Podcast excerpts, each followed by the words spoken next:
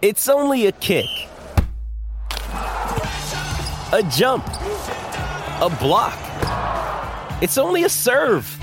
It's only a tackle, a run. It's only for the fans. After all, it's only pressure. You got this. Adidas.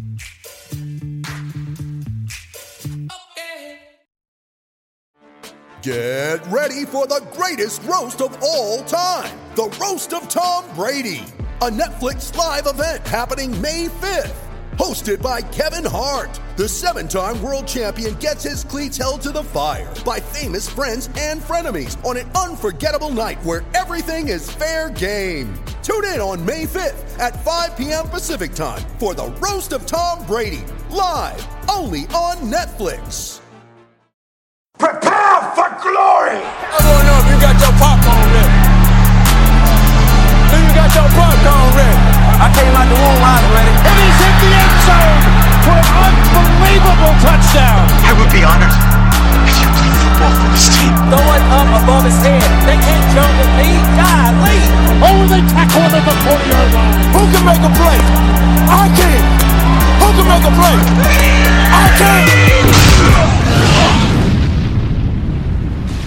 What's going on, guys? Welcome back to another episode of the Fantasy Roundtable Podcast with your host, Matt Bruning. It is Thursday, January 3rd, and man, has it been a uh, drama filled past couple days if you are a Pittsburgh Steelers fan, Antonio Brown, or Big Ben Roethlisberger. This story just seems to uh, continue to get worse, and uh, it's, um, as a Browns fan, in all honesty, it's kind of funny to watch this uh, Steelers empire crumble right in front of my eyes.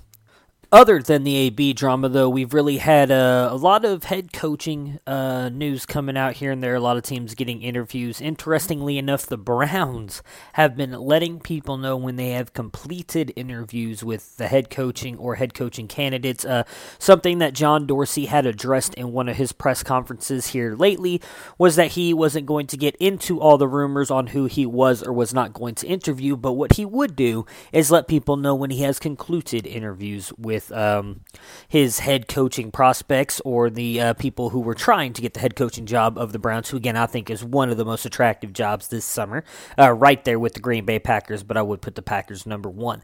Uh, but like I talked about earlier, I'm not really going to get into those just because. Uh, well, the Browns have actually been pretty straightforward. Uh, some other teams have and have not been. I, I, just it makes no sense for me to talk about, at least in my opinion. Okay, great. So Jim Caldwell interviewed for the Browns. It wrapped up yesterday. You know, he may not even get the job. So what's the point in talking about him and what he would do for the Cleveland Browns if he got the job?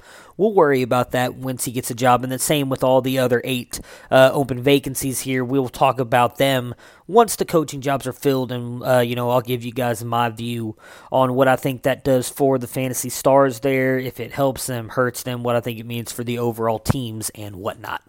So, with it being January 3rd, we have had multiple prospects coming out uh, and saying that they are declaring for the draft. Uh, recently, or most recently, that I saw, Mark Marquise Hollywood Brown of Oklahoma, a very good and speedy wide receiver, and Miles Sanders, the running back out of Penn State, whom I love. Um, I cannot talk about that kid enough. I, I, really love that kid. Love him as a prospect. I think is continuing to make this running back class uh, deeper and, and sneaky good. A lot better than a lot of people gave it credit for earlier in the year and really earlier this offseason, talking about how this wasn't going to be that good of a running back class. I think there's a lot more running backs uh, possibly in this class and more possibly even coming out uh, that can make this class deeper than many thought it would be. Um, however, we still have, I believe it's 12 more days, and yes, 12 more days until the declared date which is January 15th. Uh, by January 15th, all of the players who are allowed to enter the NFL draft have to declare whether they are going back to school or going into the draft. Obviously, the big one for the NFL news is still Dwayne Haskins. We're waiting to see if he's going to come out. If he does, uh, like I've said before, he will easily be now with Herbert going back to school, the number one quarterback on the board for NFL teams and for fantasy this year in the draft or I should say rookie drafts, not draft drafts or redraft leagues or anything like that. But he'll be the number one quarterback for rookie drafts as well as the NFL. And uh, going to be interesting then to see how that plays out with the Giants and Jags both being right up there um, needing quarterbacks. If the Jags try and jump the Giants or if the Giants try and move up to make sure they get Haskins, as he is, in my opinion, the only quarterback that I am 100% sold on, uh, and that's taking my Ohio State Buckeye bias out of it this kid is something special. I think he has a chance to be a very good NFL quarterback going forward. I'm obviously also a very big fan of Will Grier. I've talked about that, but I still would put Haskins um, at least uh, a level above where Will Grier is right now and what he is coming into the NFL. But Anyways, enough of the prospect talk. We're going to save that for an episode after January 15th once the whole class is done. I'm telling you guys, if that's what you guys want to hear, just stick with it. 12 more days. Um, I'm going to be pumping stuff out left and right on the prospects because that is what I love to do. I've already started doing some write ups on players that I know are coming out and will continue to do so uh, as more and more people come out and declare uh, for the NFL draft. I will have a full list out and we'll start ranking them and talking about them. Um, besides my uh, articles that I will do for QBList.com and put them out there, I will also go into full breakdowns on the podcast as well for a couple players every single week and get you guys, uh, give you guys uh, some idea of what I'm liking and what I think about these guys. Now, again, the list will change throughout the offseason. Uh, I think when I first did my list last year, you know, I had Ronald Jones, I think, up at four and Nick Chubb down at 11 because Nick Chubb's knee worried me. I wasn't exactly sure how far back he was. I still needed to go back and look at tape on him and look at some different stuff with him, his stats, how he did here and there at the Combine Pro Day, all that stuff factors into it. They'll all be on his Combine and Pro Day stats do not waver or do not change for me much. I think that that's kind of a, little bit overrated. Some dude running around uh, in a t-shirt and uh, in a t-shirt and underwear really doesn't show much for me. You know, just shows how fast he can run in a straight line. Most of the time, you're not running in a straight line pretty much naked. You you have pads on and a football and people chasing you. Uh, so I really don't t- put too much stock into the pro day and the combine, but it does change some little things here and there. Um, so obviously that stuff will change all throughout the season. Like I said, I had uh, Ronald Jones pretty high. I did start to sour on him a little bit. Still had him in my top ten, uh, but I believe I dropped him down to about seven, and I ended up moving Nick Chubb up to four. I wish I would have moved Nick Chubb up over Royce Freeman. Uh, but I was a little bit more worried about Carlos Hyde than I probably should have been. Now, obviously, hindsight being 2020 on that. But for today's podcast, we are going to continue our uh, recapping uh, position breakdowns for the 2018 season. Today, we will be doing the wide receivers. So, again, if you guys haven't been listening to the past couple episodes, what I am doing is uh, giving you the top 12 finishers at the wide receiver position in the 2015 season between weeks 1 and 16. Uh, cumulative points, PPR scoring. I do half point. Uh, most of the leagues I play in are half point scoring. Uh, so, that is the metrics that I use to determine mine. I will give you guys, obviously, my MVP, my most surprising, my most disappointing, and rookie of the year. All right, so without further ado, let's go ahead and kick this off. The number one wide receiver in the 2018 season and one of my favorite players. I wish I would have touted him more. I had him finishing at number five in my preseason ranks for the FLA blog, the Fantasy Life app uh, site. Davante Adams of the Green Bay Packers finished with 274.1 points, averaging 18.27 points a week. Again, talked about him a couple weeks ago on the podcast. This dude was awesome in every single game. First of all, played every single game this year, except for obviously week 17. He averaged at least 80 yards or a touchdown in every single game, which meant what? he scored double digits in every single game this year. In fact, his lowest scoring points, I will read them to you right now. Week 4, 12.1. Week 9, 13.0. Everything else was above. I'm sorry, and he had a 14.7 week as well. Everything else was 15 or above. Just look at this 17.3, 16.4, 14.7, 12.1, 24.5, 30.2, 15.8, 13.0, 19.7, 21.6, 15.4, 19.3, 17.6, 17.9, and 18.6. Those last three obviously being all in the playoffs. Davante Adams is an absolute stud and is not getting the recognition that he deserves. I've still seen uh, in startup drafts that are going on right now, he's still being drafted as like the fourth or fifth wide receiver, which is ridiculous. As much as I love Odell, he is the number one. I think the only player that can be argued with him at the 1 1 position is DeAndre Hopkins. And a lot of that being the fact that DeAndre Hopkins has shown us that he can play with a shitty quarterback if Deshaun Watson were to ever get hurt again and still put up numbers. Davante Adams has shown that as well. He did a lot of his damage last year with DeShone Kizer when Aaron Rodgers was out. He's linked to Aaron Rodgers, one of the best, if not the best quarterback playing in the game at the moment. Davante Adams is the clear 1 1 at the wide receiver position position for me. And just another real quick stat before we move on to number two Davante Adams in the past three years has scored double digit touchdowns. All right, so the number two wide receiver in 2018 uh, was someone we're used to seeing right up at the top, Antonio Brown. Finished with 271.7 points on the year, averaged 18.11. Uh, Tyreek Hill finished number three with 254, 258.4 points on the year, averaging 17.23. Number four, DeAndre Hopkins finished with 257.3 points, averaging 17.15 points on the year. What a year for DeAndre Hopkins. And again, another player who did not finish with a single digit point week on the year in full point PPR. In half point PPR, he finished with one in week 12 when he finished with 9.9 points. Number five, Michael Thomas, who looked like he was going to set the single season record for receptions earlier in the year, really kind of fell off. I do think that some of that was due to the fact that Ted Ginn got hurt. He plays much better when he has a decent threat on the other side of him. Uh, he finished with 249.6 points on the year, averaging 16.64 points a week.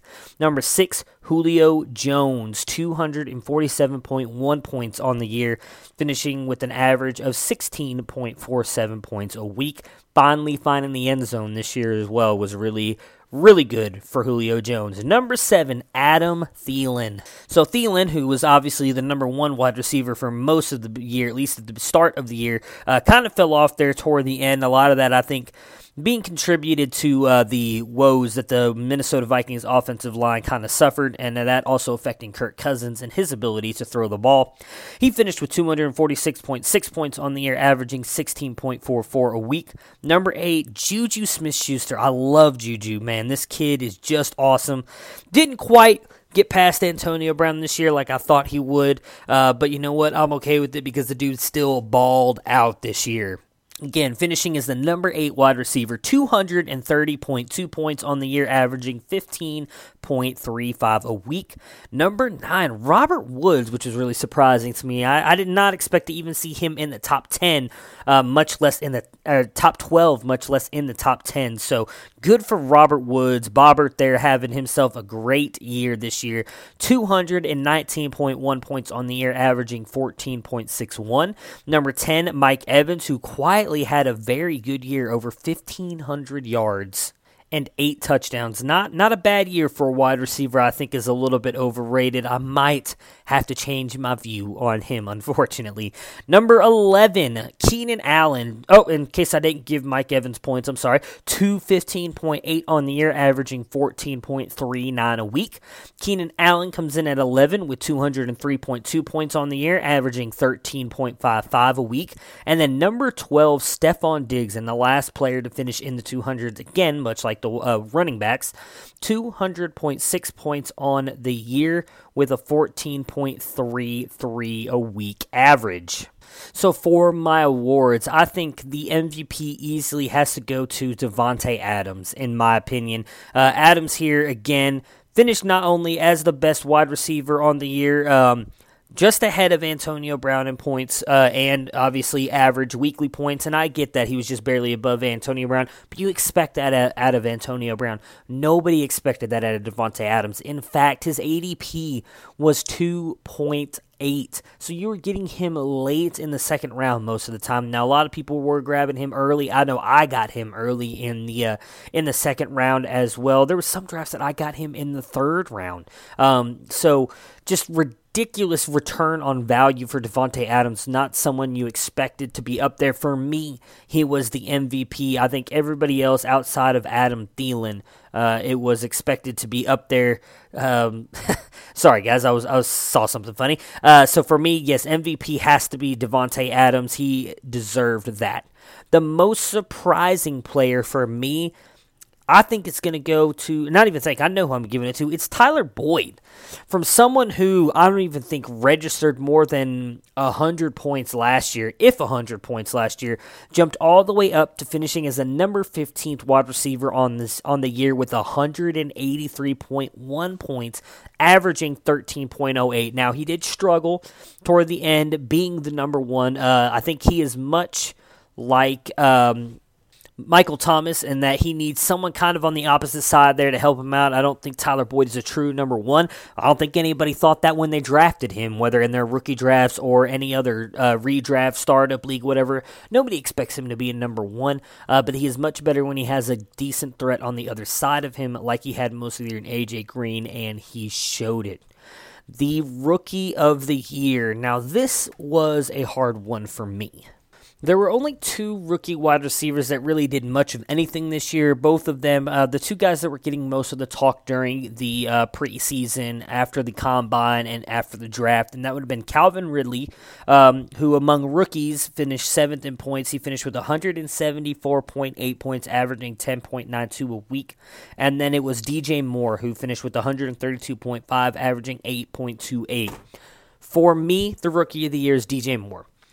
Calvin Ridley, while he had a great year uh, and obviously outproduced him by almost 40 points here, yeah, actually did outproduce him by 40 points. Most of that 40 points came on a couple big weeks for Calvin Ridley, and that's really what he had. He was either boom or bust for me. He had a lot of weeks where he did absolutely nothing, or he's getting you like five to six points, three points, one point, and then would mix in a 16, an 18, a 37, and a 19 point here in between a lot of down games. DJ Moore, on the other hand, while he did nothing up until the bye week because Carolina wasn't using him after the bye week. While he didn't have very many huge games 8.7, 8.7, 4.4, 15.4, 4.3, 4.5, 25.2, 13.8, 8.5, 9.2, 3.4, 10.1. He was very consistent, and that's exactly what I want out of DJ Moore. I felt more comfortable putting DJ Moore in my lineup than Calvin Ridley because I felt like I had a safe floor compared to what I got with Calvin Ridley. So for me, the wide receiver rookie of the year goes to DJ Moore. As for the most disappointing wide receiver, uh, it's been really hard for me to pick. You know, AJ Green didn't have that great a year, but a lot of that I think goes back to his injury. We had, you know, a lot of people were talking about uh, Odell Beckham being a disappointment. I could see that in the fact that he was drafted uh, likely in the top seven or eight picks in your draft. And he ended up finishing 15th at the wide receiver position, just missed out on 200 points again. Didn't play in the final three weeks of the NFL season, not even counting week 17. Um, and in all honesty, he produced, he averaged 16.6 points a week. Only had two single digit games in between, obviously missing all that. So for me, I just can't throw uh, Odell Beckham in that category. I, I, just think he was too good while he was on there. You can't hold injuries against somebody. Um, you know, there's a lot of obviously been a lot of talk that he sat out because the team was so bad and he just didn't want to play with Eli and get hurt even more. I don't know. I can't speak to that because I don't know Odell personally. I don't know if that's something he would really do. So I can't say. Obviously, if he did do that, that is it kind of sucks that you wouldn't go out there and put yourself out on the line for your teammates like your teammates do for you every game. But I can't imagine that he did do that. Maybe I'm I am an OJ OJ. My goodness, I'm an OJ apologist too. Just kidding. I am an OBJ apologist. So take that for what you will. If you, if you guys you know think that that's crazy.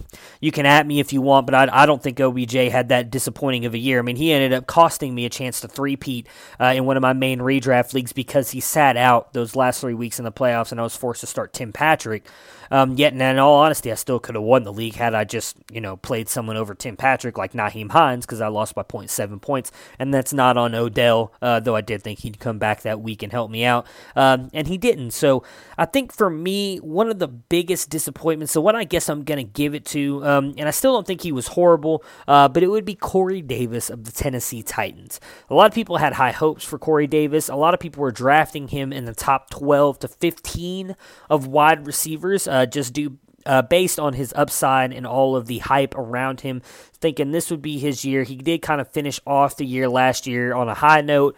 Um, a lot of people believing in um, the new coaching staff and everything being brought in under uh, Mike Vrabel. They were revolutionizing the offense and everything. Uh, a lot of people were very high on Corey Davis, and he just kind of flamed out in this one.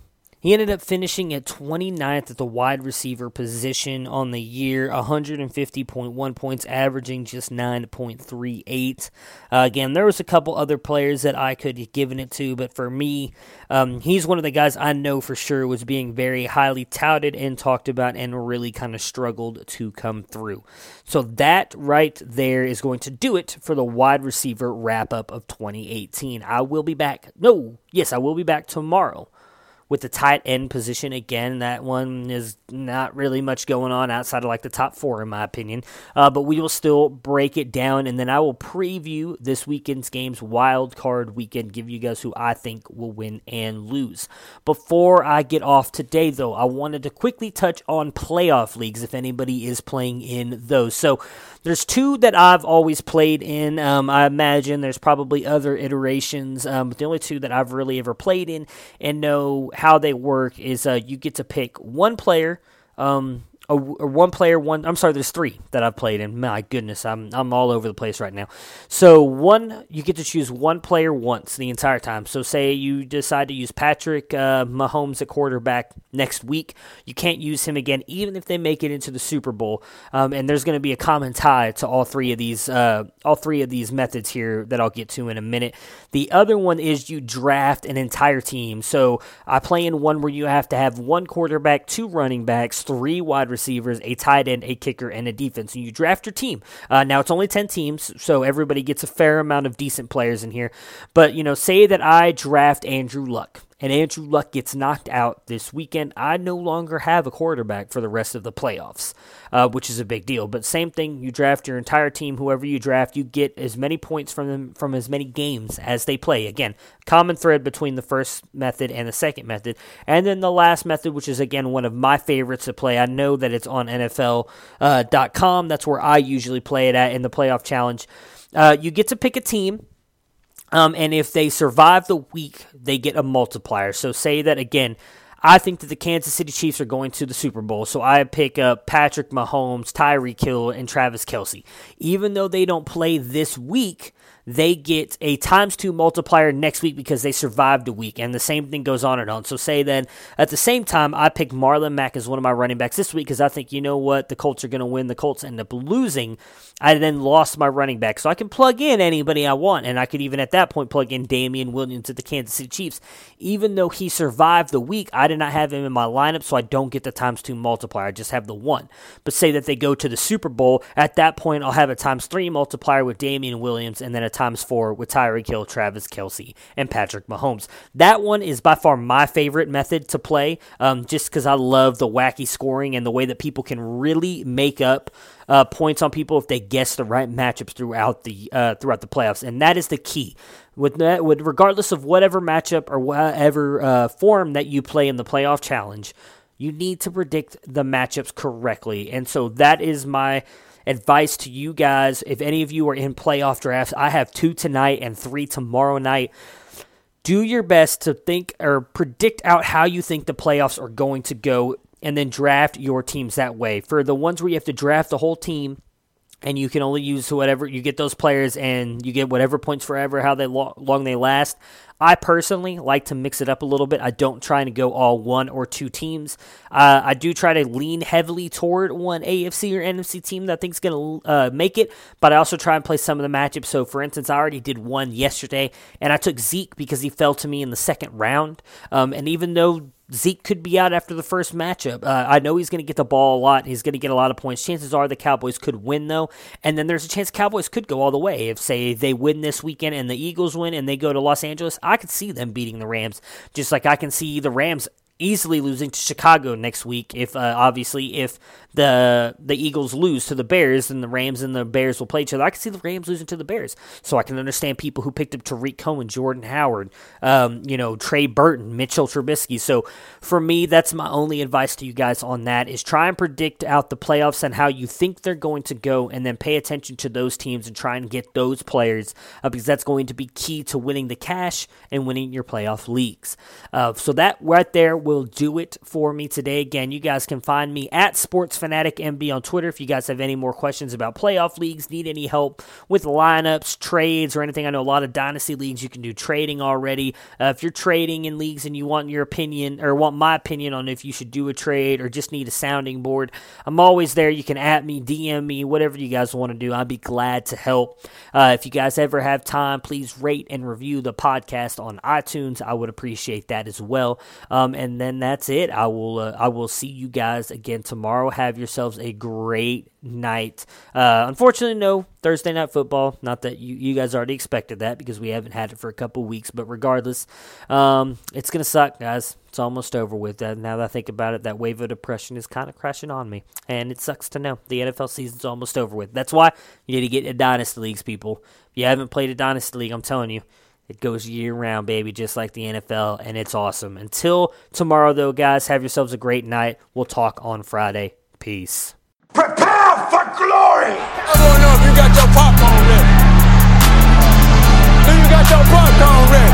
I came out the womb, I was ready. And he's hit the end zone for an unbelievable touchdown. I would be honored Throw it up above his head. They can't jump with me. God, Lee. Oh, they tackle him at the 40 yard line. Who can make a play? I can. Who can make a play? I can.